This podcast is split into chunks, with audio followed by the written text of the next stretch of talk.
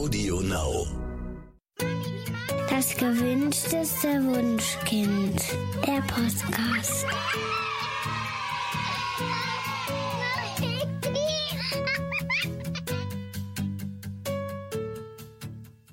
Hallo und herzlich willkommen zu Das gewünschteste Wunschkind, der Podcast. Heute mit Daniel Graf und Katja Seide.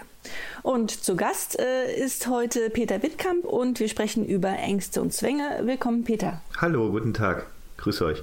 Ähm, Peter, ich habe dich ja eigentlich auf Twitter kennengelernt als der lustige Typ, der irgendwas mit Werbung macht und Gagschreiber ist und deshalb irgendwie sehr pointiert äh, twittert. Aber irgendwann äh, kam dann ein sehr ernster Post von dir, äh, in welchem du über deine Zwänge, ein Buch über deine Zwänge angekündigt hast. Ähm, das Buch heißt Für mich soll es Neurosen regnen, mein Leben mit Zwangsstörungen und ist im BTB Verlag, Verlagsgruppe Random House ähm, erschienen. Ähm, nun bekommen wir in letzter Zeit sehr viele Zuschriften von Eltern, äh, deren Kinder jetzt in der Corona-Zeit ähm, scheinbar einen Waschzwang entwickelt haben. Also die, die Eltern denken, das sei, das sei ein Waschzwang.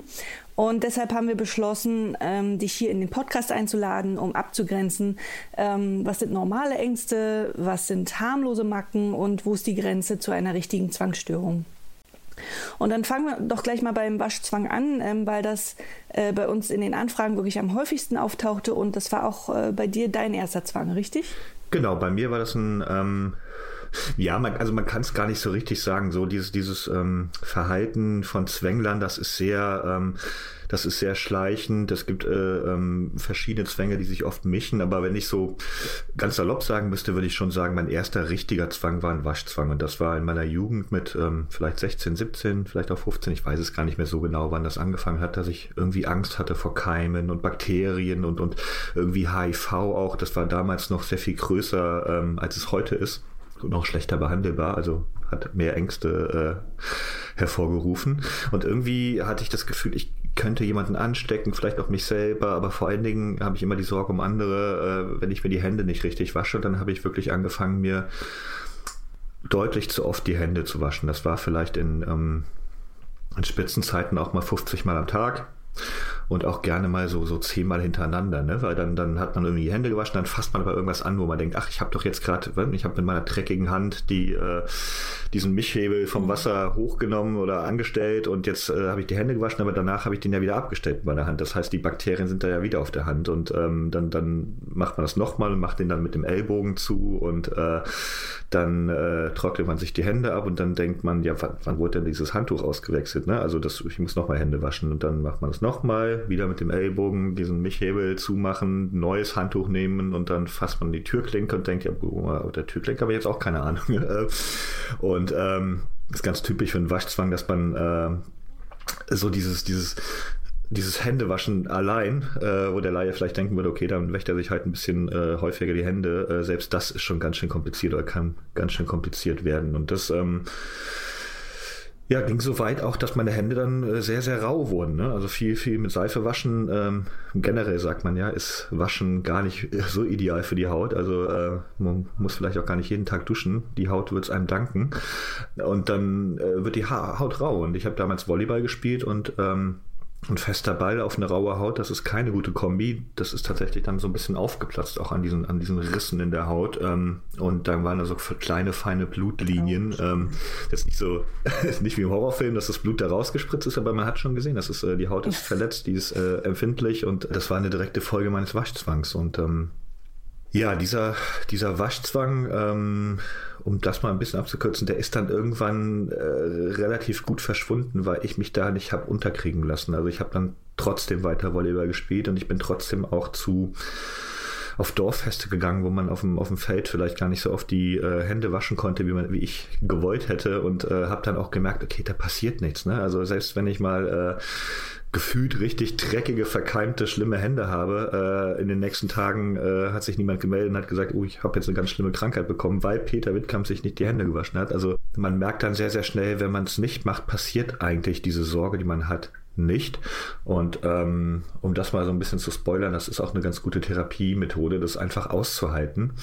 Und so hat sich das ähm, langsam bei mir wieder rausgeschlichen. Es ist Und das ist bei vielen Zwängen so nie ganz weggegangen bei mir. Und ich merke es auch ein kleines bisschen bei Corona, dass das so ein bisschen wiederkommt können wir auch nachher noch drüber reden, wann ist das schwierig, wann ist das äh, noch ausreichend. Aber ich, ich merke, es ist, ne? ich sage immer, ein trockener Alkoholiker ist man, wenn man einen Zwang besiegt hat. Also man, man, man hat diese Ängste noch, man hat dieses Verlangen noch, aber man, man kann das, ähm, so wie der Alkoholiker auf den Schnaps verzichtet oder auf das Bier am Morgen, kann man sagen, ich verzichte jetzt auf Händewaschen. Ja, aber das war mein erster Zwang. Okay, bei der Tochter einer unserer Leserinnen ähm, war das so, dass sie auch so eine, so eine Phobie vor Keimen und, und auch einen Waschzwang entwickelt hat. Und bei der hat sich das auch aufs Handy irgendwie ausgewirkt. Also mhm. zunächst durfte äh, niemand mehr ihr Handy anfassen was ich jetzt noch verständlich finde. Aber dann wurde es tatsächlich so schlimm, dass sie, dass man ihr auch keine Fotos mehr aufs Handy schicken durfte, weil diese Fotos von möglicherweise verkeimten Handy Handys mhm. hätten kommen können. Das ist jetzt diese gleiche Gedankenspirale wie bei dir. Ja, so ein bisschen. Das ist jetzt schon mal ein Sonderfall, weil bei mir war das immer noch irgendwie im Bereich des Möglichen. Also ähm, auch wenn das sehr, sehr unwahrscheinlich war, dass jetzt an der Türklinke Keime dran sind, äh, die gefährlich sind, das, das hätte irgendwie noch sein können. Was du jetzt beschreibst, ist das ähm, eigentlich was Unmögliches, ne? dass das durch Fotos werden keine Keime übertragen. Aber das ist relativ typisch für einen Zwang, dass der sich weiter äh, ausbreitet, dass der, dass es dem nie reicht. Er will immer mehr und äh, dann, dann macht der Kopf dann auch so komische Dinge wie äh, äh, solche Verknüpfungen auf dem Foto könnten Keime sein. Und deswegen kann man die nicht aufs Handy schicken das ist dann so eine Vermischung, es werden wir später wahrscheinlich auch noch drüber reden, mit magischem Denken. Das ist auch noch eine Sonderform des Zwangs. Man kennt das so ein ganz kleines bisschen, wenn man Wetten mit sich selber macht. Ne? Wenn, wenn ich jetzt dreimal das und das mache, wird es ein guter Tag. Oder wenn ich jetzt nicht auf die schiefen Fugen trete, dann äh, ähm, habe ich da und da Erfolg. Also das ist vollkommen normal. Aber dieses, dieses magische Denken, also Dinge verknüpfen, mit Sachen, die eigentlich gar nicht wirklich existieren oder gar nicht richtig zusammenhängen. Das, es scheint mir da so eine Mischform zu sein, dass der, der Waschzwang mit so ein bisschen magischem Denken sich vermischt und dann ist das Ziel irgendwie dieses Zwangs im Speziellen das Handy. Und das darf in keiner Form verschmutzt werden. Also erstmal nicht durch richtige Gefahren wie, wie Keime und Anfassen und dann irgendwie durch äh, eingebildete Gefahren wie äh, die Keimübertragung von Fotos. Ähm, ich, ich schmunze da auch ein bisschen drüber. Das ist ähm, das ist nicht bös gemeint. Also ähm, ich kenne das, wenn ich von anderen Zwängen höre. Ich denke mir, meine Güte, wie verrückt ist das denn?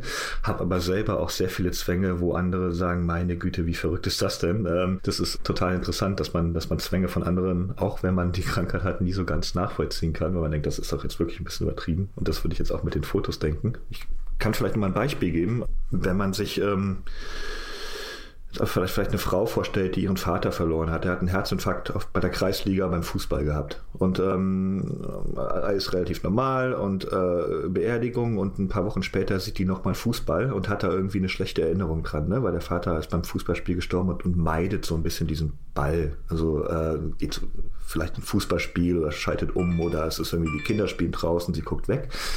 Und sowas kann sich festfressen, ne? dass sie öf immer öfter Fußbälle meidet oder Bälle generell. Vielleicht ist es am Anfang der Fußball und dann irgendwann findet sie jeden Ball irgendwie bedrohlich, weil sie hat ja eine schlechte Erinnerung damit. Und mm, soweit wird man vielleicht noch sagen, eine kleine Macke ist ja auch verständlich. Der Vater ist da gestorben beim Fußballspiel zugucken. Irgendwie hat sie eine schlechte Erinnerung. Das ist jetzt ein schlechtes Oben für sie und dann ähm, geht das immer weiter bei ihr. Und sie sagt dann, ich mache auch vielleicht gar nicht mehr, ich gehe gar nicht mehr so gern diese Strecke, weil da ist ein Fußballplatz und diese Strecke gehe ich auch nicht, weil da spielen oft die Kinder mit dem Ball. Und außerdem mache ich in letzter Zeit ungern den Fernseher an, weil es kann immer passieren beim Seppen, dass man, dass man äh, auf ein Fußballspiel kommt. Und das ist mir auch irgendwie, das bringt dann Unglück. Und dann verzichtet sie auf diese Wege und auf die Fußball oder auf Fernseh gucken vielleicht generell. Und ähm, dann guckt sie nur noch Netflix und merkt dann irgendwann, ja, Netflix geht auch nicht mehr, weil äh, da in manchen Filmen, die äh, gar nichts mit Fußball zu tun haben, kommen trotzdem Fußballszenen oder Ballszenen. Also auch kein Netflix mehr und dann macht sie nur noch Radio und äh, da gibt es aber auch Fußballübertragung, fällt dann auch irgendwann aus und dann hört sie nur noch Musik, da geht es aber auch manchmal um Bälle, es geht auch nicht mehr. Also man kann sich da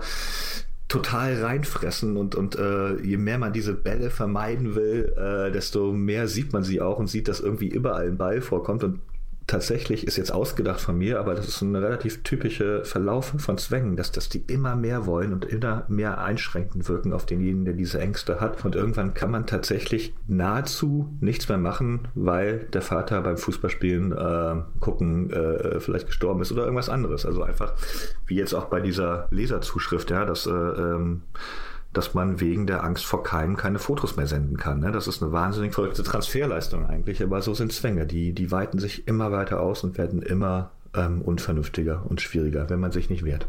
Okay, aber nun hast du ja bei deinem Waschzwang gesagt, dass du dich da hast nicht runterkriegen lassen und du einfach ähm, dann Situationen ausgehalten hast, wo es halt dreckig war. Und äh, wenn ich das jetzt übertragen würde auf diese, ähm, diese Situation mit dem Handy, wäre es dann möglich, als Elternteil trotzdem Fotos auf das Handy zu schicken oder ist das übergriffig und das sollte man nicht tun oder also muss das vom Kind ausgehen? Das kommt darauf an, wie weit das jetzt fortgeschritten ist. Also ich bin kein Therapeut und äh, kann da keine richtigen Tipps geben. Da müsste man sich ja, tatsächlich dann ähm, anschauen, wie, wie sehr ist das schon fortgeschritten. Ähm, vielleicht ein anderes Beispiel, man kann jemanden, der einen sehr, sehr starken Waschzwang hat, nicht sagen, äh, hör auf. Machst wieder Wittkamp in deiner Jugend, hör einfach auf, die Hände zu waschen, äh, wird schon weggehen. Klar, das funktioniert wahrscheinlich irgendwann, aber derjenige hat so große Ängste, äh, dass der vielleicht komplett in sich zusammenstürzen wird, wenn er sich nicht die Hände waschen äh, würde. In der Therapie würde man es eher so machen, dass man sagen würde, pass auf, wir machen das langsam, ne? Also so ein bisschen wie bei der dieser klassischen Spinnentherapie, ne? Ähm, man hat Angst vor Spinnen und dann guckt man sich vielleicht erstmal ein Bild an von der Spinne und dann guckt man sich vielleicht mal eine ganz kleine echte Spinne an und dann lässt man diese in der nächsten Sitzung diese ganz kleine echte Spinne vielleicht einmal in die Nähe der Hände und in der nächsten Sitzung einmal äh, über die Hand. Und irgendwann ist man vielleicht äh, bei diesem typischen Bild einer, einer Vogelspinne auf der Hand und der, der Patient ist geheilt und sagt so, wir haben uns da langsam rangewagt. Und so ist das ein bisschen auch bei Zwängen. Also da muss man vielleicht dann sagen, pass mal auf, du wäschst jetzt eine halbe Stunde nicht die Hände. Und dann hältst du das mal aus. Und beim nächsten Mal eine Stunde. Und dann zwei Stunden. Und danach fasst du was an, was dir eigentlich sehr, sehr unangenehm ist. Und danach wäschst du dir drei Stunden nicht die Hände. Ne? Also man schleicht das so langsam raus und übt das. Und so äh, mhm. die Richtung würde man das äh, vielleicht auch bei dem Handy machen, bei dem Foto. Also dass man vielleicht mal sagt, oder wir, man redet vielleicht auch mal darüber, ne? was, was, was, was steckt denn eigentlich dahinter? Warum ist denn diese Angst vor Keimen? Welche Keime gibt es denn überhaupt? Ne? Ist das realistisch? Und ähm, wollen wir es jetzt einfach mal probieren, dass du, dass du ganz kurz dein Handy anfasst und das dann erstmal nichts machst. Und ähm, könnte aber schon, ähm, wie gesagt, je, wie, je nachdem, wie weit das fortgeschritten ist, könnte das schon eine Sache sein, die vielleicht eher ein Therapeut macht. Erfahrungsgemäß macht man dieses, ähm, dieses langsame Herannähern. Und ähm, vielleicht haben wir das noch eingangs nicht äh, richtig beantwortet. Also ihr habt ja gesagt, dass, dass viele Eltern jetzt auch wegen Corona verunsichert sind. Das ist ein eine schwierige Kiste, weil normalerweise äh, ist es beim Waschzwang so, dass man den Leuten sagt, das ist vollkommen übertrieben. Diese Ängste gibt es nicht, die du da hast. Also auch bei mir. Ja? In meiner Jugend war das übertrieben, dass ich mich so oft wasche, weil mhm. es gibt nicht so viele Keime oder die Wahrscheinlichkeit ist einfach sehr, sehr gering. Natürlich könnte es irgendwo einen Keim geben, der auf meinen Händen ist oder in unserem Badezimmer oder auf der Computertastatur, den ich weitergebe, aber die Wahrscheinlichkeit ist einfach zu gering. Deswegen muss ich mir nicht so oft die Hände waschen. Ich bin, ich bin jetzt nicht im Krankenhaus oder irgendwie in einer versifften Kloake, wo wirklich viele Keime sind, sondern es geht ein ganz normales Leben und äh, man muss sich nicht so oft die Hände waschen. Bei Corona ist im Grunde das passiert, äh, was jeder Waschzwänger äh, als größte Angst hat, dass man äh, sich die Hände waschen muss, weil es gibt tatsächlich so ein äh, so was Gefährliches, was man weitergeben kann. Gut, jetzt gibt es die neuesten Studien, die sagen, so oft wird das nicht über Schmierinfektionen mhm. übertragen und so schlimm ist es nicht, sondern eher die Aerosolübertragung. Aber theoretisch gibt es Coronaviren, die über Hände übertragen werden können. Und deswegen soll man sich auch die Hände waschen. Das ist vernünftig. Jetzt weiß aber keiner, und das sagt auch äh, äh, der Gesundheitsminister nicht, äh, wie oft genau man sich die Hände waschen soll. Ne? Ähm, da muss man halt gucken, dass man da so ein einigermaßen gesundes Maß findet. Ne? Vielleicht, wenn man nach Hause mhm. kommt, aber dann reicht es auch eigentlich, weil in der Wohnung ist jetzt nicht mehr so viel. Also im Idealfall sollte man sich halt vielleicht dann, wenn man irgendwie fremde Sachen angefasst hat oder lange draußen war, mal ordentlich die Hände waschen, dann ist aber gut. Jetzt neigen aber manche Leute dazu oder auch Kinder, dass sie Angst haben ne, vom Coronavirus. Das ist eine Gefahr, die äh, keiner von uns so richtig einschätzen kann, die neu ist und ähm, Natürlich fängt man dann an, äh, Ängste zu entwickeln und sich öfter die Hände zu waschen. Und es ist schwierig, dann dem Kind äh, zu sagen, warum wäschst du denn so oft die Hände? Da ist doch nichts, weil es ist da ja was, das Coronavirus. Äh, würde ich mhm. vorsichtig sagen, dass man so gewisse Regeln oder dass man sagt, das, das reicht einmal. Ne? Wenn, du, wenn wir nach Hause kommen, waschen wir die Hände, aber im Haus haben wir kein Coronavirus und da müssen wir uns nicht die Hände waschen, sondern ganz normal nach dem Baby machen, nach dem Kacker machen oder was weiß ich. Äh, wenn wir kochen, wir waschen uns zu Hause normal die Hände, so wie es jeder machen würde, jeder normale Haushalt. Und ähm, wenn du, wenn du trotzdem das Bedürfnis hast, öfter zu waschen, dann da, darfst du vielleicht auch noch mal einmal gehen, aber nicht viel mehr. Ne? Wir, wir, ähm, die Gefahr ist zu Hause nicht da. Also dass man einfach so mit dem Kind redet und sagt, das ist nicht so schlimm und versucht auf ein normales beziehungsweise auf ein normales plus Corona-Schutzmaß zu kommen und mhm. dann vielleicht auch das beobachtet ähm, in der Zeit, wenn Corona vielleicht mal irgendwann wieder ein bisschen weggegangen ist, also so 2030 oder so, dass man dann guckt, wie verhält sich das Kind dann. Also wenn, wenn, wenn das so ein bisschen aus den Medien ist, wenn es Impfstoffe gibt, bin mir sicher, dass Corona zu, bei manchen Leuten dazu führt, dass sie den Waschzwang, der in ihnen irgendwie schon mal angelegt war, weiter verstärken und schwer loswerden. Und dann muss man vielleicht auch mit dem Therapeuten reden mhm. und sagen, und mein Kind hört gar nicht mehr auf, die Hände zu waschen.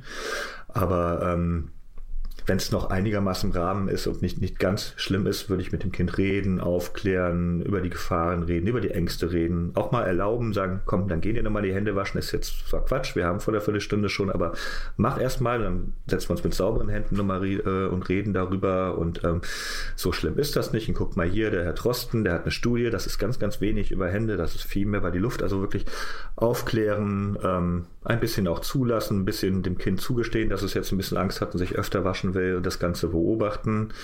Ähm, es weiß ja auch niemand so genau, wann ist es krankhaft. Ne? Also 50 Mal am Tag die Hände waschen ist mhm. wahrscheinlich übertrieben. Aber wenn du dir aktuell in der Situation jetzt 20 Mal am Tag die Hände wäschst, kann das sein, dass das noch unter einigermaßen normales äh, Sicherheitsdenken fallen würde. Ähm, ist ganz schwierig abzuwägen, äh, wann es zu viel ist. Ähm, wenn es richtig zu viel wird, merkt man das, aber äh, dazwischen gibt es ganz viele, äh, viele Grau- und Zwischentöne. Jetzt äh, also frage ich mich als, als Nicht-Betroffene, ähm, wie, wie, sich das anfühlt, wenn, ähm, wenn der Zwang, von dem du da sprichst, ähm, einen halt zu etwas zwingt. Also ähm, wie, wie, wie fühlt sich das an? Ja, tatsächlich wie dieses Zwingen. Also man ähm, muss das jetzt irgendwie machen und ähm, das ist ganz bezeichnend für die Zwangserkrankungen. Ähm, man weiß, dass es eigentlich übertrieben ist. Ähm, also man weiß, dass man ähm, jetzt was macht, was nicht normal ist. Das ist auch ein bisschen wie Alkoholismus. Also der, derjenige, der im Büro eine Flasche Schnaps versteckt hat, vielleicht, der weiß, man trinkt nicht im Büro morgens eigentlich. Und deswegen versteckt er es, weil es ihm peinlich ist, weil er nicht ist wie die anderen. Und so ist es bei Zwängen auch. Man weiß, man wächt übertrieben oft die Hände. Und deswegen sagt man nicht, ich gehe noch mal Hände waschen, sondern sagt, ich muss noch mal auf Toilette, ich habe gerade eine schwache Blase, deswegen gehe ich gerade so oft. Und dann wächt man halt heimlich die Hände. Man weiß, dass man übertrieben ortet und deswegen versucht man das zu verstecken. Also es ist einem unangenehm, aber man kann sich nicht so richtig wehren. Man wird zu etwas gezwungen. Das ist äh, tatsächlich ein ganz guter Name. Ähm, und dahinter steckt immer eine Angst. Also es, ähm, man sagt eigentlich auch aufdringlicher Gedanke. Derjenige, der einen Waschzwang hat, hat nicht unbedingt ein Problem mit dem Händewaschen. Das ist nur die Folge. Das viel schlimmere Problem ist das, was dahinter steckt. Das ist ja, ähm, er macht das Händewaschen ja, um etwas wegzukriegen. Und das ist die Angst. Und die kann auch unterschiedlich aussehen. Also vielleicht beim einen, dass er sich selber ansteckt, beim anderen, dass er andere ansteckt, oder dass man sich mit HIV anstecken könnte oder mit Corona oder dass man generell einfach Hände als eklig empfindet, wenn die nicht ganz sauber sind. Das ist eine Angst. Um diesen Gedanken wegzukriegen, wäscht man sich überhaupt die Hände. Ähm, äh, das Händewaschen an sich ist relativ, äh, äh, da hat der Zwangskranke keine großen Gefühle zu. Es geht um diesen, diesen Gedanken, der dahinter ist. Und das ist, werden wir später wahrscheinlich noch drüber sprechen, der Kern jedes Zwangs, dass da eine Angst ist, die mit der Zwangshandlung oder auch einem äh, Gegenstand, Gedanken äh, gemildert wird. Und je stärker dieser Gedanke ist, diese Angst, ich könnte andere verletzen, ich könnte mich anstecken, ich könnte und so weiter, desto stärker wird auch der Zwang und desto stärker fühlt man sich gezwungen und macht was, was man eigentlich gar nicht will, was man als übertrieben empfindet. Okay, das heißt, Zwänge lassen sich grob unterteilen in Zwangshandlungen und Zwangsgedanken. Und die Zwangsgedanken drehen sich darum, zum Beispiel schuld zu sein, wenn, wenn durch das eigene Versagen jemandem etwas zustößt und dann kommt es zu Zwangshandlungen, weil du dieses Unglück verhindern willst. Mm, ja? Also eigentlich jein. Ähm, diese Unterscheidung zwischen zwei, Zwangshandlungen, Zwangsgedanken ist eine, die wird relativ oft gemacht und die ist relativ gut, um ähm, die verschiedenen ähm, Arten äh, von Zwängen zu erklären. Also Zwangshandlung würde man sagen, waschen. Waschzwang. Äh, Zwangshandlung ist die Wohnung übertrieben sauber halten. Zwangshandlung ist sehr, sehr vorsichtig sein und vor Gefahren warnen und immer äh, gucken, was könnte passieren. Zwangsgedanken sind, ähm, äh, dass man immer Angst hat, dass was passiert und dass man vielleicht dann zählt äh, in Gedanken, ja, bis zehn. Oder man sagt immer, ich muss äh, dieses Lied singen oder im Kopf singen, damit nichts Schlimmes passiert. Oder ich, also Zwangsgedanken ist so ein bisschen was, was äh, dass das auf einer gedanklichen Ebene abspielt, die jetzt gar nicht so viel mit Handlung zu tun hat. Aber die, diese ganze Unterscheidung ist eigentlich Quatsch, denn ähm, es gibt eigentlich immer nur dieses Schema, wie ich es eben gesagt habe. Es gibt einen aufdringlichen Gedanken, das ist eine Angst. Also ich könnte zum Beispiel mhm. jemand anderen anstecken, ich könnte mich anstecken, es könnte eine Katastrophe geben. Ähm, es, ich auch sehr, sehr verbreitet ähm, ist, ich, ich könnte mich an Kindern vergreifen oder ich könnte meinem Kind was antun. Ähm, der Zwang sucht sich bei diesen aufdringlichen Gedanken etwas, wovor Leute Angst haben, ne? Ähm, weil, weil sonst funktioniert das nicht. Man muss schon große Angst davor haben und dann sucht er sich diese Lücke aus bei Leuten. Äh, was ist deren größte Angst? Ähm, deswegen, ich habe es in meinem Buch so beschrieben, deswegen hat niemand ähm, praktisch den, den aufdringlichen Gedanken hilft, ich könnte eventuell in ein Fass voll Zuckerwatte fallen, ähm, weil das macht keine richtige Angst, ne?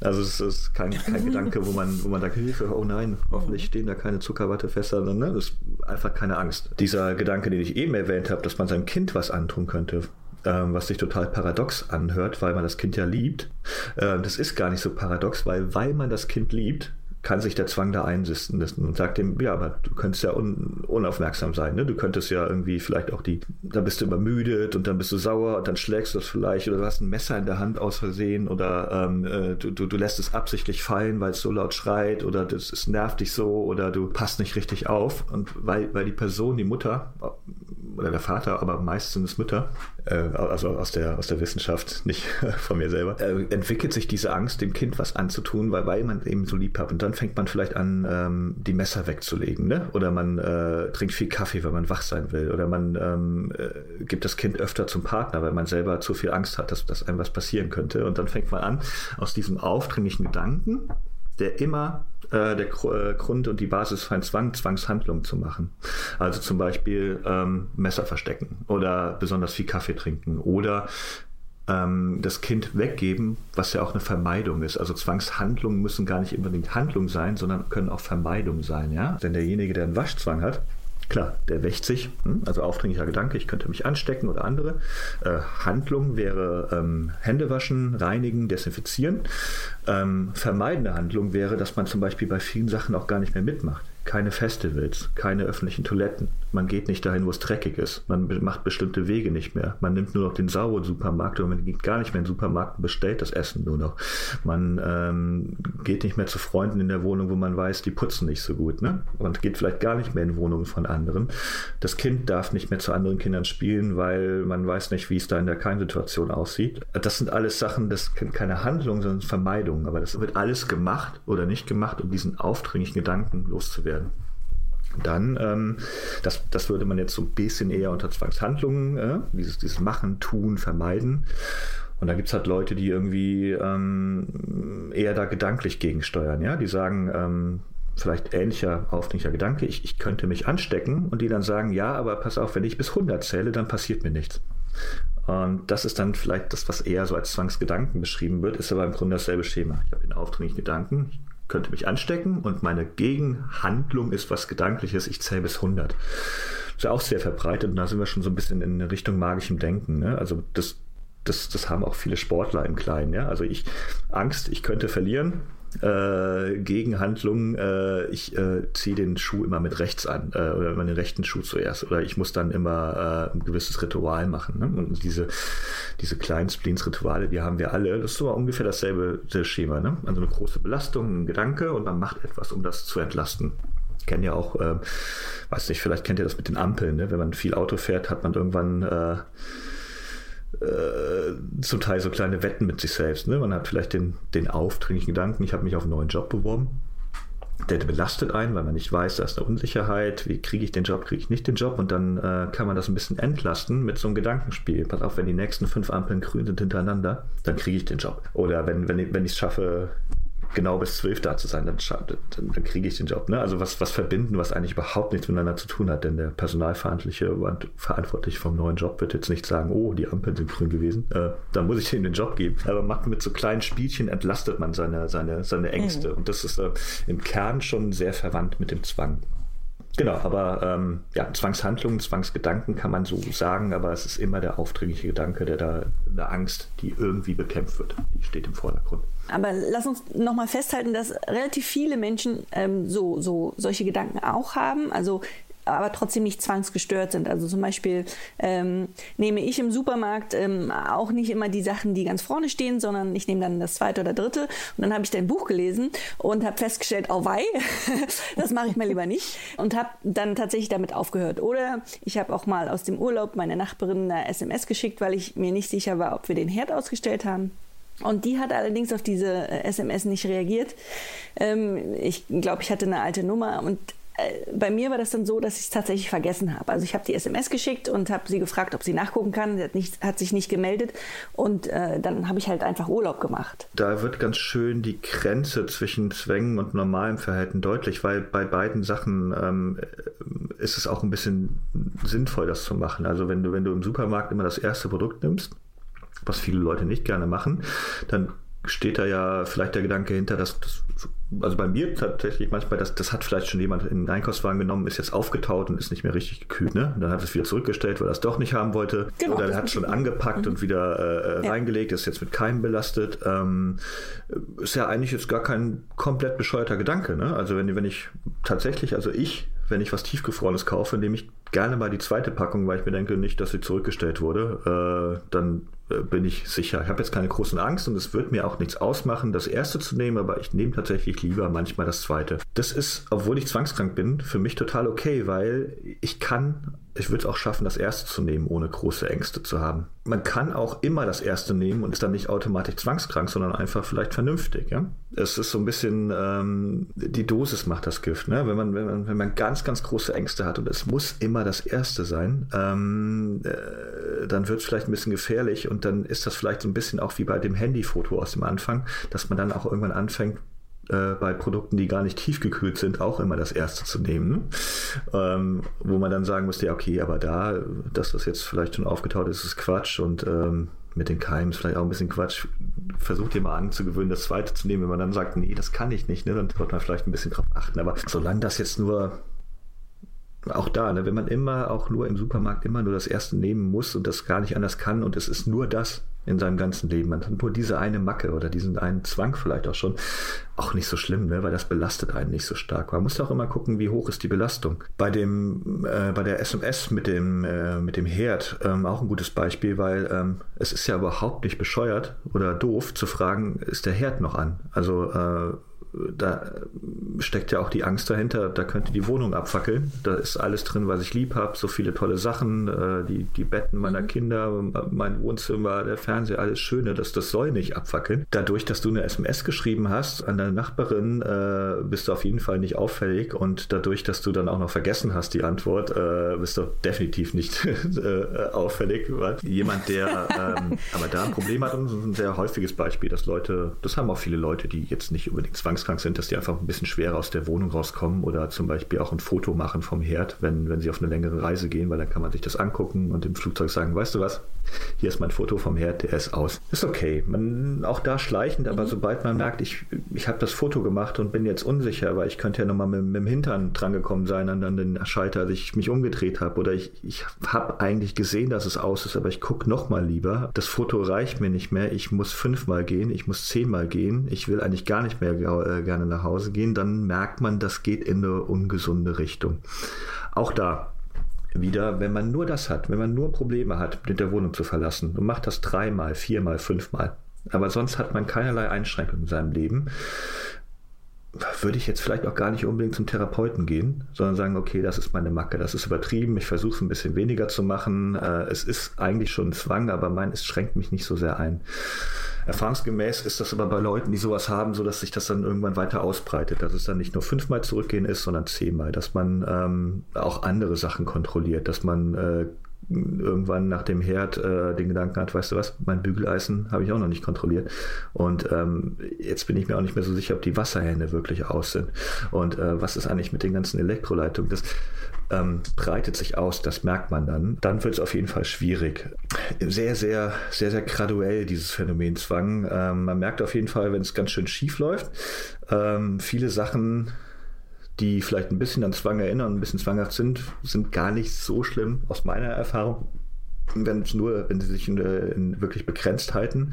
Und manche Sachen sind komplett harmlos. Also wirklich nochmal reingehen und ähm, äh, gucken, ob der Herd wirklich aus ist. Das ist total normal, weil das ist einfach ein Sicherheitsgedanke. Nicht schlimm wenn man merkt, man ist so ein bisschen empfänglich bei Zwängen und so ein bisschen der Typ dafür, aber hat es noch ganz gut im Griff, kann man sich auch so immer so ein bisschen challengen, genauso wie du das eigentlich gemacht hast und gesagt hast, weißt du was, komm, ich nehme das erste Produkt, ist egal, auch wenn es mir ein bisschen Kopfschmerzen macht. Pass auf, ich bin mir relativ sicher, dass der Herd aus ist, ich gehe jetzt einfach raus. Sich so ein bisschen trainieren, das hilft sehr, sehr gut gegen Zwängen. Möglichst wenig wetten mit sich selber, möglichst Dinge immer anders machen, nicht zu sehr monoton machen. Ähm, das ist ein gutes Training, wenn man ein bisschen ähm, äh, gefährdet ist. Bei, bei Leuten, die wirklich stärkere Zwänge haben, aber die wissen das auch, da äh, helfen dann vielleicht andere Sachen wie Therapie. Aber so ganz kleine Sachen, kleine Zwänge, kleine Macken, kleine Spleens, das ist total normal und das gehört auch dazu, unser, unser Leben zu orten und äh, irgendwie Rituale. Ja? Das kann ja auch was Schönes sein. Ne? Also niemand würde sagen, äh, wir haben Zwang, weil wir jedes Jahr am 11.11. .11. Karneval feiern. Ne? Das ist ein Ritual, das kommt wieder. Das ist, äh, ähm, aber wie gesagt, da sind, das sind die Grenzen sehr, sehr, sehr, sehr fließend zwischen ähm, Spleen, Macke, ähm, Tick. Ähm, ich habe immer mal wieder das Beispiel gesagt, vielleicht als, als letztes noch, damit das ganz klar wird. Wenn man ähm, einen Vater hat, der trinkt immer sonntags aus der Lieblingstasse. Mhm und das ist sein Ritual. Ne? Das muss auch so sein. Vielleicht hat er da auch den Gedanken, dann wird es ein guter Tag, dann wird es eine gute Woche. Jetzt fahren die in Urlaub. Die Lieblingstasse ist zu Hause geblieben. Die sind schon 300 Kilometer gefahren. Und der Vater sagt, nee, wir fahren jetzt zurück. Ne? Das ist meine Tasse. Wenn ich die nicht habe, wird der Urlaub schlimm. Es passiert was Schlimmes. Vielleicht auch eine große Katastrophe oder was, was sehr Aufdringliches. Ne? Dann, dann könnte dem und dem was passieren, wenn ich nicht aus meiner Tasse trinke. Und dann fahren die 300 Kilometer zurück, holen diese Tasse, haben einen schönen Urlaub das ist eigentlich schon Zwang. Also es ist, äh, man macht ein sehr unsinniges Verhalten wegen der bescheuerten Tasse. Das ist, die Tasse hat mit nichts was zu tun, das ist einfach nur ein Ritual und das, was derjenige, was der Vater da macht, ist einfach nur ähm, ja, ein zwanghaftes Verhalten. Ähm, das ist eigentlich nicht gesund. Ich würde diesen Vater aber aus meiner Erfahrung nicht zum Therapeuten schicken, wenn das nur diese Tasse ist weil dann ist das diese Tasse und damit lässt sich umgehen. Ne? Das ist vielleicht mal, dass die Familie vier, fünf Stunden länger gefahren ist, einmal in Urlaub, danach wird er immer dran denken, die einzupacken. Man wird gucken müssen, was passiert, wenn diese Tasse kaputt geht mit dem Vater oder wenn ein Kind die runterschmeißt. Bestimmt kein schöner Sonntag im Hause. Aber solange das nur diese eine Tasse ist, musst du nicht zum Therapeuten mhm. gehen. Man kannst du einfach sagen, ja, ich habe ein Problem mit dieser Tasse, aber ähm, was, was soll der Therapeut machen? Ne? Ähm, mich langsam Tassen entwöhnen. Also es ist übertrieben. Der Vater sollte aufpassen, wenn er merkt, es wird mehr. Es wird die Gabel auch noch dazu. Oder die Tasse muss immer so stehen. Und außerdem bei den Kindern fängt er an, dass sie bestimmte Sachen anziehen. Oder, ne? Also wenn, wenn er merkt, es geht von der Tasse auf andere Sachen, und das ist sehr, sehr oft bei Zwängen so, dann sollte man wirklich sehr, sehr aufpassen. Wenn es nur diese eine Sache ist, nur diese eine Macke, mhm. ähm, die einen die einen nicht groß stört und wo man nicht viel Lebenszeit mit verschwendet, äh, dann ähm, würde ich sagen, kann man auch mitleben. Peter, gibt es denn wissenschaftliche Erkenntnisse darüber, weshalb sich aus einer kleineren Macke ähm, tatsächlich dann ein Zwang entwickelt? Gibt es da immer einen Auslöser oder ja, wie kann man, also wo, wo, ist der Punkt, wo man sagt, hier gibt es vielleicht eine Ursache? Ähm, ist es dann sinnvoll, überhaupt darüber zu reden oder ist es wirklich sinnvoller, am Zwang direkt zu arbeiten? Also quasi durchs Aushalten ähm, den zu, zu verringern. Ja, die Gründe für Zwänge sind relativ ähm, äh, noch nicht komplett erforscht und ähm, relativ vielfältig. Ähm, deswegen ist es nicht so ganz einfach zu sagen, was hat jetzt dazu geführt. Also ähm, vor allen Dingen, wenn verschiedene Faktoren zusammenkommen. Also es gibt übereinstimmende Meldungen in der Wissenschaft, dass äh, oft ein Trauma äh, Zwänge auslösen kann. Also zum Beispiel äh, auch was wie eine Vergewaltigung, aber auch sowas äh, in Anführungsstrichen eher harmloseres wie äh, Mobbing in der Schule.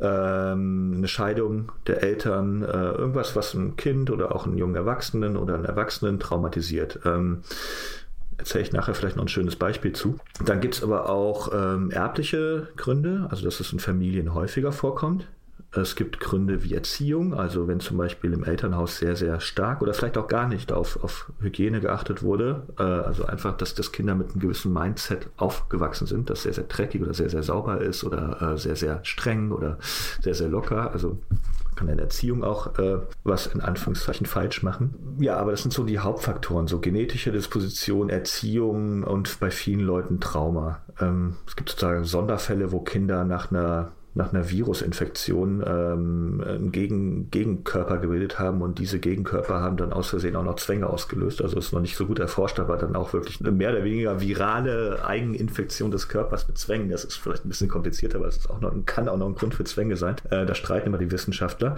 Also tatsächlich, das, das, das ist sehr, sehr vielfältig. Ähm, deswegen würde ich äh, als Betroffener, wie gesagt, bin kein Therapeut, aber ich würde immer eher dazu raten, erstmal eine Verhaltenstherapie zu machen und äh, zu gucken, dass das erstmal weggeht. Warum das entstanden ist, ähm, also dann wirklich eine, eine, Psychoanalyse zu machen, wie, wie kommt es dazu, ganz schön schwierig zum Teil. Und ich finde, äh, ich bin da eher Pragmatiker und sage so erstmal Zwänge weg und danach, ne, das ist die, die Pflicht und die Kür ist zu gucken, wo kam es denn überhaupt her. Zum Beispiel bei mir selber, äh, es gibt ein paar Indizien, aber ich weiß das nicht so genau. Ne? Das könnte das gewesen sein, es könnte das gewesen sein. Es ist auch schwierig im Nachhinein festzustellen. Es gibt ähm, vielleicht noch das als Beispiel, was ich eben noch erzählen wollte. Es gibt im, ähm, im Privatfernsehen eine relativ interessante Sendung für mich, die heißt äh, äh, Messi gegen äh, äh Put, Putzfreak oder so, so ähnlich. Da, da geht es darum, dass jemand, der sehr, sehr, äh, sehr ordentlich ist, bei jemandem einzieht, der ein Messi ist. Ähm, und ähm, dann sollen die sich gegenseitig so ein bisschen helfen. Das ist sehr, sehr interessant, weil A, das Messitum äh, wird oft zu den Zwängen ähm, äh, gezählt, also es ist eine Unterform des Zwangs. Und der Zuschauer denkt, es sind zwei verschiedene Krankheiten. Ne? Es sind zwei verschiedene. Der eine ist super ordentlich, äh, der andere ist super unordentlich. Und das ist was total Verschiedenes. Wenn ich diese Sendung gucke, passiert das öfter, dass dann die Leute erzählen, seit wann das so ist. Und dann ist das ganz oft so, dass die erzählen, da ist was passiert. Da ist zum Beispiel jemand gestorben. Und dann ist das manchmal so, äh, dass, dass diese ordentliche und der Messi haben fast dieselbe Geschichte. Da ist jemand ähm, aus, der, aus der Verwandtschaft ähm, überraschend gestorben und also ein Trauma. Und dann hat der Ayam beide im Grunde einen Zwang entwickelt. Und der eine Zwang ist, ich werfe nichts mehr weg, weil ich will nichts mehr verlieren. Ich muss alles aufbewahren. Nichts soll mehr weg. Das ist der Zwang, diese Angst zu kompensieren, jemand geht weg. Der andere, der ordentliche, hat auch nach einem Verlust den Zwang entwickelt, ich kontrolliere jetzt alles, ich will nichts mehr verlieren, ich halte alles in bester Ordnung. Ich bin der Chef. Weißt? Ich weiß Bescheid. Ich kann, äh, ich kann sagen, wann wurde das geputzt. Hier ist kein Krümel neben dem anderen. Das ist, ist alles unter meiner Kontrolle. Ich will nichts mehr verlieren. Also die haben äh, aus einem manchmal selben Trauma zwei komplett unterschiedliche Zwänge entwickelt, die äh, deren Wohnungen komplett unterschiedlich aussehen lassen, aber im Grunde ist es äh, sehr, sehr, sehr, sehr ähnlich. Und ähm, das ist wahnsinnig spannend für mich zu sehen. Das ist also dass, dass ein Trauma äh, so komplett verschiedene Zwänge auslösen kann. Und ähm, da kann es auch noch mehr geben, ja. Also man kann jemanden verlieren, überraschend, den man lieb hatte, und dann gibt es vielleicht die Frau mit dem Fußball, die ich erwähnt habe, ja. Man hat dann, man geht dann auf eher auf, auf, auf Talisman, auf, auf Zeichen, ja, und äh, äh hat dann Angst, sowas zu sehen und entwickelt so einen Zwang. Oder man, ähm, wenn ich jeden Tag bis 100 zähle oder wenn ich immer alles linear anordne, dann passiert nichts. Ne? Also das, ähm, ein Trauma kann zu sehr, sehr verschiedenen äh, Zwängen führen. Das, das ist wieder dieses magische Denken, von dem du vorhin geredet hast, ja? Genau, genau. Also ja, magisches Denken ist so ein bisschen eine Unterkategorie des, des, des, äh, des Zwangs. Äh, das ist, äh, ne, dass man Dinge verknüpft, die, die eigentlich nicht zusammengehören. Also das kennt wirklich jeder. Vielleicht die allereinfachste Form des magischen Denkens, die kennt jeder von uns. Das ist ein Gänseblümchen nehmen und äh, die Blätter ausrupfen und sagen, äh, er liebt mich und er liebt mich nicht. Man verknüpft eine Blume mit der Liebe einer anderen Person. Das ist absoluter Quatsch weil die Blume hat damit nichts zu tun. Aber man fühlt sich ein bisschen besser, wenn das letzte Blättchen bei Er liebt mich stehen bleibt und denkt so, haha. Das ist im Grunde magisches Denken, weil ein Gänseblümchen hat nichts mit der Liebe zu tun. Es ist genauso, so diese kleinen Wetten, ne? Wenn ich, wenn ich jetzt nur die geraden Fugen betrete oder wenn ich nur da gerade Zahlen sehe oder so weiter, dann wird es ein guter Tag oder dann passiert nichts oder äh, so kleine Wetten mit sich selber, so kleine, äh, ne? Boris Becker immer mit dem rechten Schuh zuerst, glaube ich, auf den Platz getreten, ähm, damit er sich besser gefühlt hat. Das ist ja Quatsch. Er hat ja auch Spiele verloren, ne? obwohl er mit dem rechten Fuß äh, zuerst aufgetreten ist. Also diese, diese kleinen Sachen, das ist eigentlich schon magisches Denken. Ähm, das kann bei Zwangskranken in einer starken Form bis zur fast Lebensunfähigkeit führen, dass man wirklich alles verknüpft, ja, und einfach sagt, ähm, ich keine geraden Zahlen. Gerade Zahlen bringen mir ganz großes Unglück. Und wenn man sich vorstellt, wo überall in unserem Leben Zahlen sind, kann das dann der Horror werden, gerade Zahlen zu meiden. Es gibt auch Zwangskranke, die bestimmte Zahlenkombinationen haben. Ne? Dann ist es die, die 57 auf keinen Fall ne? und die, die 63. Man muss das dann kompensieren. Ne? Man hat die 57 gesehen und dann, dann wirkt die 80 dagegen. Es ist also, äh, da gibt es irre Systeme, ähm, äh, irre Welten. Man, man frisst sich da immer weiter rein und irgendwann ist man komplett lebensunfähig, weil man, wenn man äh, große Angst vor den Zahlen hat oder vor bestimmten Kombinationen Kombination. Dann passiert was, dann ist was nicht Gutes. Und das, das passiert dann alles nahezu im Kopf. Ne? Auch die Folgen, die dann angeblich passieren, wenn man das macht oder wenn man das nicht macht oder wenn man es sieht. Also es ist so magisches Denken, dass man Dinge verknüpft miteinander, die eigentlich überhaupt nichts miteinander zu tun haben. In der, in der leichten Form hat das wirklich nahezu jeder. Äh, noch ein ganz, ganz einfaches Beispiel ist auf Holz klopfen. Ähm, ihr kennt das, ne? wenn man irgendwie was gesagt hat und dann will man nicht, dass das zutrifft. Ja? Irgendwie der, der wird ja auch mal irgendwann sterben. Und dann klopft man auf Holz und sagt, oh nein, auf, ich will durch Holz klopfen, vermeide ich, dass das jetzt wirklich passiert. Ne? Und das ist ja, letztendlich ist der Gedanke, ja, okay, da ist jetzt gerade der Sensemann losgegangen äh, und der holt ihn schon ab, weil ich das gesagt habe, aber durch mein Holzklopfen sagt er, oh nein, da hat jemand auf Holz geklopft, ich muss wieder zurückgehen. Äh, das, das, ne, das, ist, das ist totaler Quatsch. aber man fühlt sich besser weil man das gemacht hat. Das ist entlastet. Und im Grunde ist es schon äh, eine Mini-Zwangshandlung, weil ich habe einen aufdringlichen Gedanken, jemand könnte sterben, weil ich das gesagt habe, und dann mache ich das weg. In diesem Fall durch eine Zwangshandlung, durch auf Holz klopfen. Ist, also Im Grunde ist es ein typischer Zwang. Nur äh, total harmlos, wenn man das hat. Peter, ist es denn die Regel oder eher die Ausnahme, mhm. dass sich die Situation zuspitzt? Du hast ja gesagt, ähm, dass die Zwänge immer schlimmer werden. Es gibt eine riesige Dunkelziffer bei Zwängen ähm, weil das eben auch so graduell ist. Ne? Also ich habe eben gerade das mit dem Holzklopfen erzählt. Äh, äh, wenn das jemand ist, der immer auf Holz klopfen muss, ne? auch wenn das jemand anderes sagt oder wenn das, wenn das, ne? dann äh, der total besessen ist von Holzklopfen, um, um diese Sachen zu neutralisieren, oder wenn im Fernsehen oder im Radio jemand was sagt, ne? dann, dann ist das auch schon Zwang, mhm. aber vielleicht kann er ganz gut damit leben und das wird nie erforscht, obwohl es wirklich schon eine richtige Macke ist oder ein richtiger Zwang. Äh, da gibt es wahnsinnig viele Leute, glaube ich, die, die nie in die, in die wissenschaftliche Untersuchung kommen. Ich denke gerade auch im Bereich ältere Leute, die, ähm, die denken, es wäre eine Routine oder die denken, das habe ich schon immer so gemacht, wo auch vielleicht ganz, ganz viel Zwang ist, gerade vielleicht auch wenn der Partner gestorben ist, man lebt alleine zu Hause und hat da so, so Sachen, die immer so gemacht werden müssen. Ich glaube, da ist ein riesiges Feld von, von Dingen, die nicht erforscht sind. Aber um auf deine Frage zurückzukommen, bei Leuten, die zum Therapeuten gehen und wo ein Therapeut sagen würde, oh, das ist, das ist schon äh, sehr Richtung Zwänge, das ist eine Zwangsstörung, ist es erfahrungsgemäß so, dass wenn sie äh, nichts dagegen unternehmen, dass es immer stärker wird und ähm, diese Zwänge sich auch ausweiten, andere Zwangarten hinzukommen und dass es immer mehr wird. Bei den Leuten, wo das so vielleicht so leicht ist, so, so, ein bisschen, die aber gut durchs Leben kommen, aber die immer so ein bisschen spleenig sind, die so ein paar Zwängchen haben,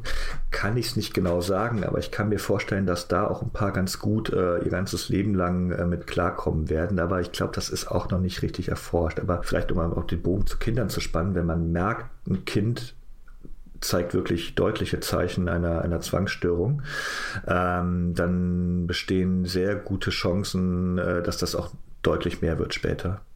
Es ist aber für gewöhnlich so, und da kann ich vielleicht ein bisschen Eltern beruhigen, dass die meisten Zwängler ihre, ihre ähm, Neigung erst ab 17, 18 äh, oder in den frühen 20er Jahren des Lebens ausprägen, also dass da gar nicht so viel in der Kindheit passiert. Bei manchen Kindern merkt man es, da sollte man auch was machen, aber oft kommt das später. Und da vielleicht dann auch noch ähm, die Entwarnung, also viele kleine Kinder ähm, sind sehr, sehr zwanghaft, äh, weil das einfach zum dazugehört. Also die lernen so Regeln, ja, bei denen, das wird, werden viele Eltern kennen, muss auf einmal das und das so sein, das muss genau so geordnet sein, gerade wenn die zwei, drei, vier, fünf, sechs Jahre sind.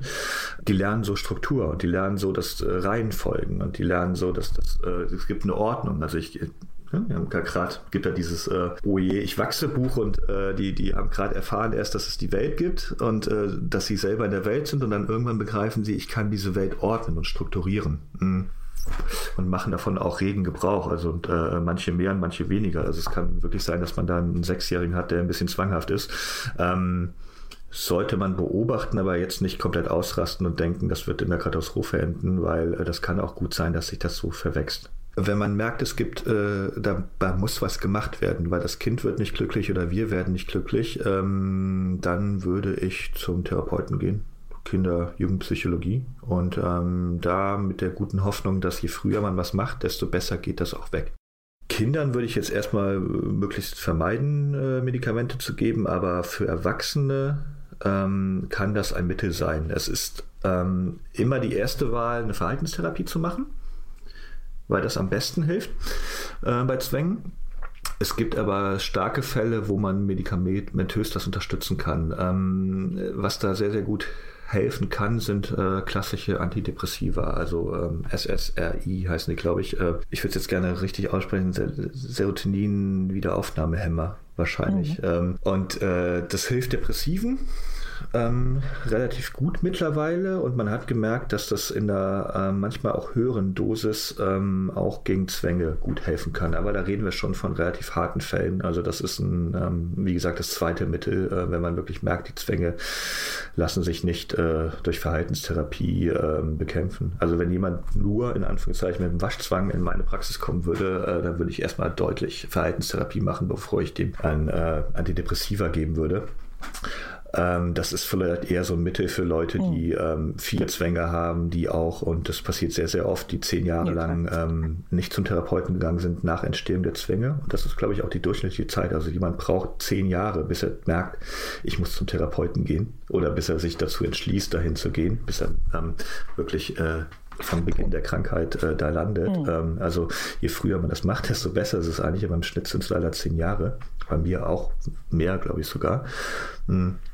Dann hat man zum Teil Fälle, wo die Zwänge so festgesetzt sind und in so vielen Bereichen, dass man da auch ähm, dieses Mittel geben kann.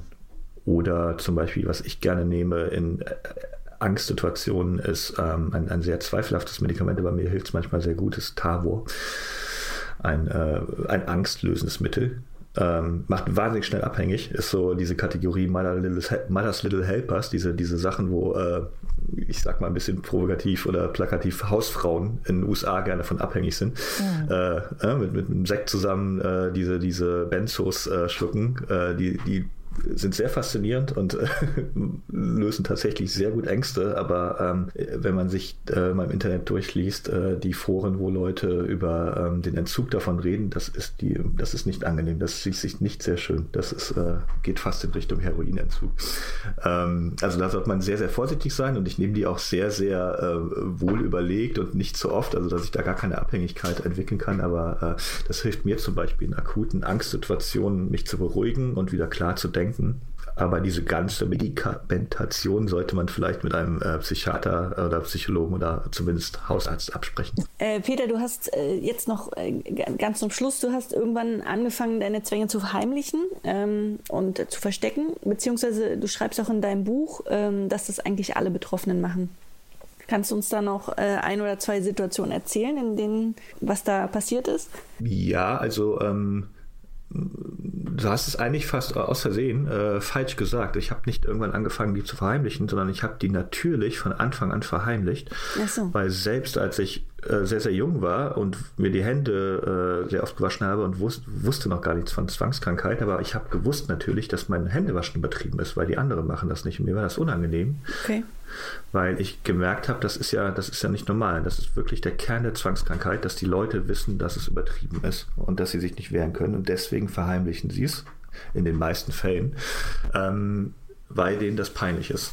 Ähm, also ich habe mein Leben lang eigentlich eher die Zwänge verheimlicht und irgendwann habe ich sie nicht mehr verheimlicht und ein Buch darüber geschrieben und mehr mit den hm. Leuten darüber geredet. Und klar, ich habe wahnsinnig viel versteckt. Also man wird ein Meister der Ausreden, des ähm, Schummels, des äh, Vorspielens. Ähm, allein, also wir haben da noch gar nicht so richtig drüber geredet. Da kann man auch wirklich gerne mein Buch kaufen, um da ein bisschen mehr zu erfahren. Unbedingt. Äh, aber um mich selber kaum. Aber ich denke immer, da, ne, da also tatsächlich wirklich ganz simpel fällt es mir schwer und das muss ich üben, eine Bananenschale oder eine Mandarinenschale auf der Straße liegen zu lassen, ähm, weil ich dann denke, ja, es ist unwahrscheinlich, dass da jetzt jemand ausrutscht und sich das Genick bricht, aber es kann sein. Es wäre wahnsinnig schlimm für mich, wenn ich das sehe. Also diese Mandarinenschale, die ich wegnehme und dann sehe ich morgen, ist da jemand gestorben, weil er sich das Genick gebrochen hat, da ausgerutscht ist. Also wirklich, mir, mir fällt das schwer, Obst liegen zu lassen und das muss ich trainieren und einfach sagen, das ist unwahrscheinlich und das ist auch nicht meine Aufgabe. Und ähm, das wäre zum Beispiel ein gutes Beispiel. Ne? Also wenn ich, ähm, wenn ich mit anderen unterwegs bin und habe den Drang, da, jetzt, da liegen jetzt zwei Bananenschalen ne? und ich weiß, da gehen auch viele Kinder her und ich will nicht, dass die ausrutschen. Ne? Und ich, ich, also im Grunde ist es mir scheißegal, ob die ausrutschen. Ich will nur nicht davon erfahren, dass da jemand gestorben ist und ich bin es dann schuld, weil ich habe diese blöde Bananenschale nicht weggelegt. Also ich habe diesen Drang, diese Angst übrigens, nochmal vielleicht diese Ausspaltung, ne? aufdringlicher Gedanke, es könnte jemand wegen dir sterben.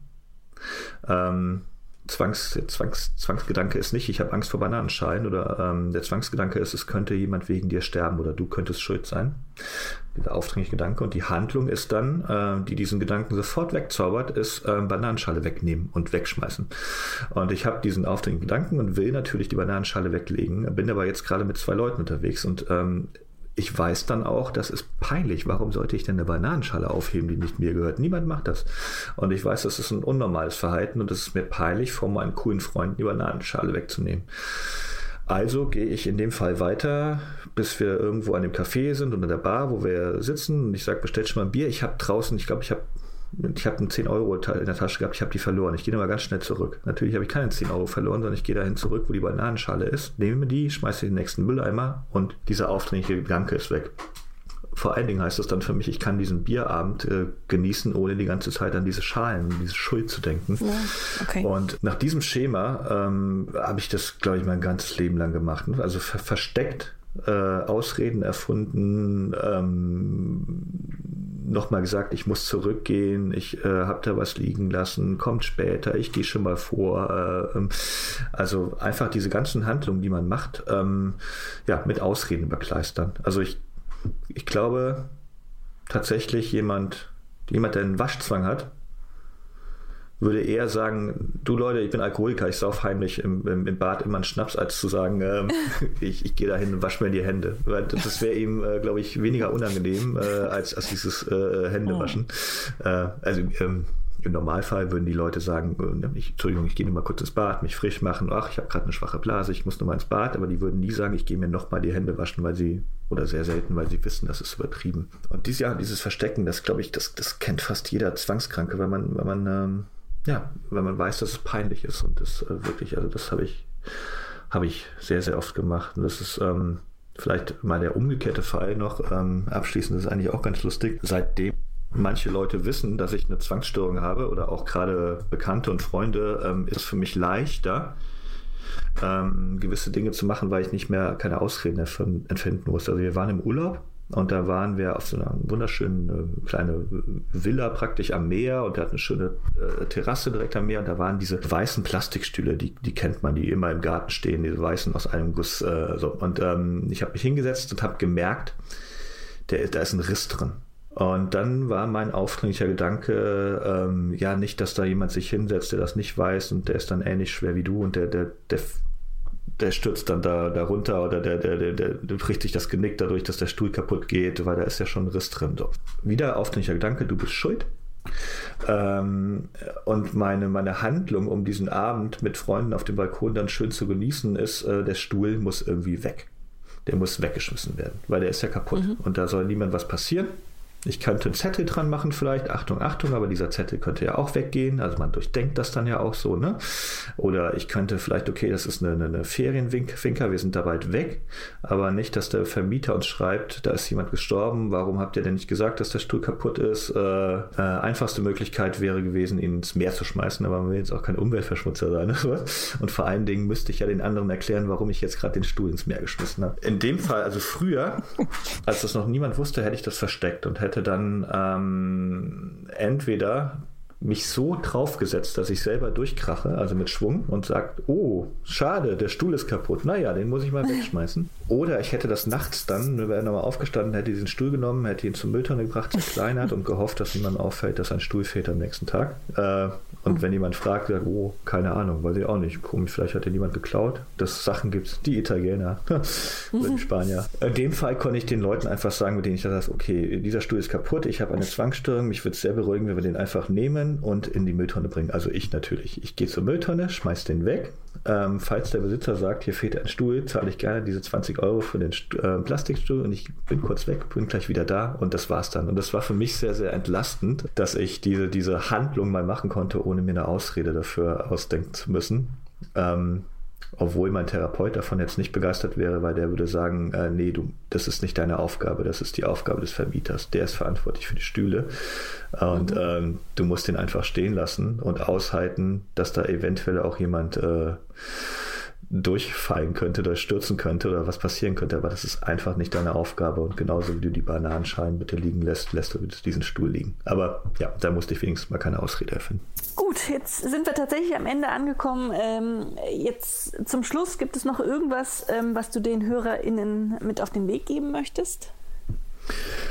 Ja, also ähm, ich bekomme äh, von, von Betroffenen ähm, äh, relativ viele Nachrichten über mein Buch und aber auch von, von Angehörigen von Betroffenen und äh, ich weiß auch, dass die ein relativ hartes Leben haben, dass es ganz schön schwierig ist für die, mit jemandem zu leben der eine Zwangsstörung hat, gerade wenn die, wenn die, ähm, das bekomme ich auch öfters geschrieben, äh, wenn, wenn das Kinder sind und man da wirklich gar nicht weiß, wie man sich verhalten soll. Also da würde, würde ich gerne viel Kraft wünschen und es gibt Möglichkeiten und Therapie bringt was und äh, je früher man anfängt und äh, das, das, also es gibt Hoffnung, würde ich gerne sagen. Und ähm, allen Leuten, die merken, also ich bin wirklich kein Freund davon, dass wirklich jeder zum, es gibt ja die Leute, die sagen, jeder muss mal eine Therapie machen in seinem Leben, ne? das ist äh, äh wahnsinnig sinnvoll. Äh, wenn ich jetzt nicht unbedingt der Verfechter, dass man wirklich, wirklich jeden zum Therapeuten schicken muss, ähm, obwohl es dafür auch gute Gründe geben kann, aber ist jetzt nicht meine Message, aber Leute, die merken, das geht bei denen in eine gefährliche Richtung und wenn man ehrlich zu sich ist, merkt man das eigentlich relativ schnell.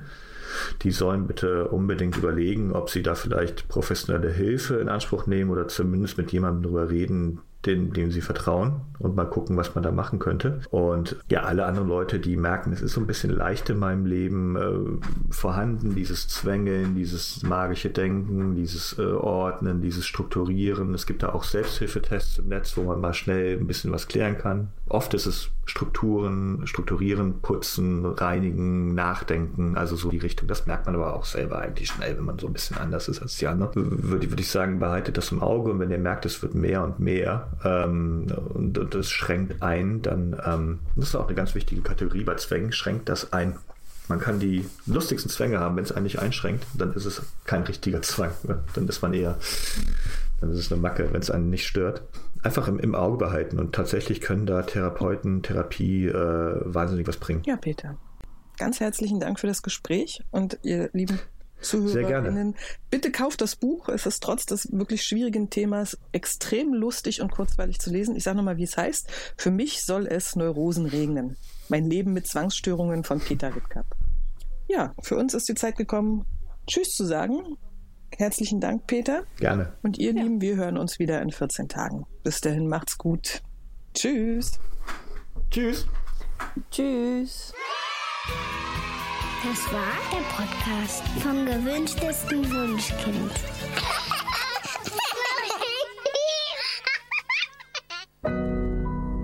Audio Now.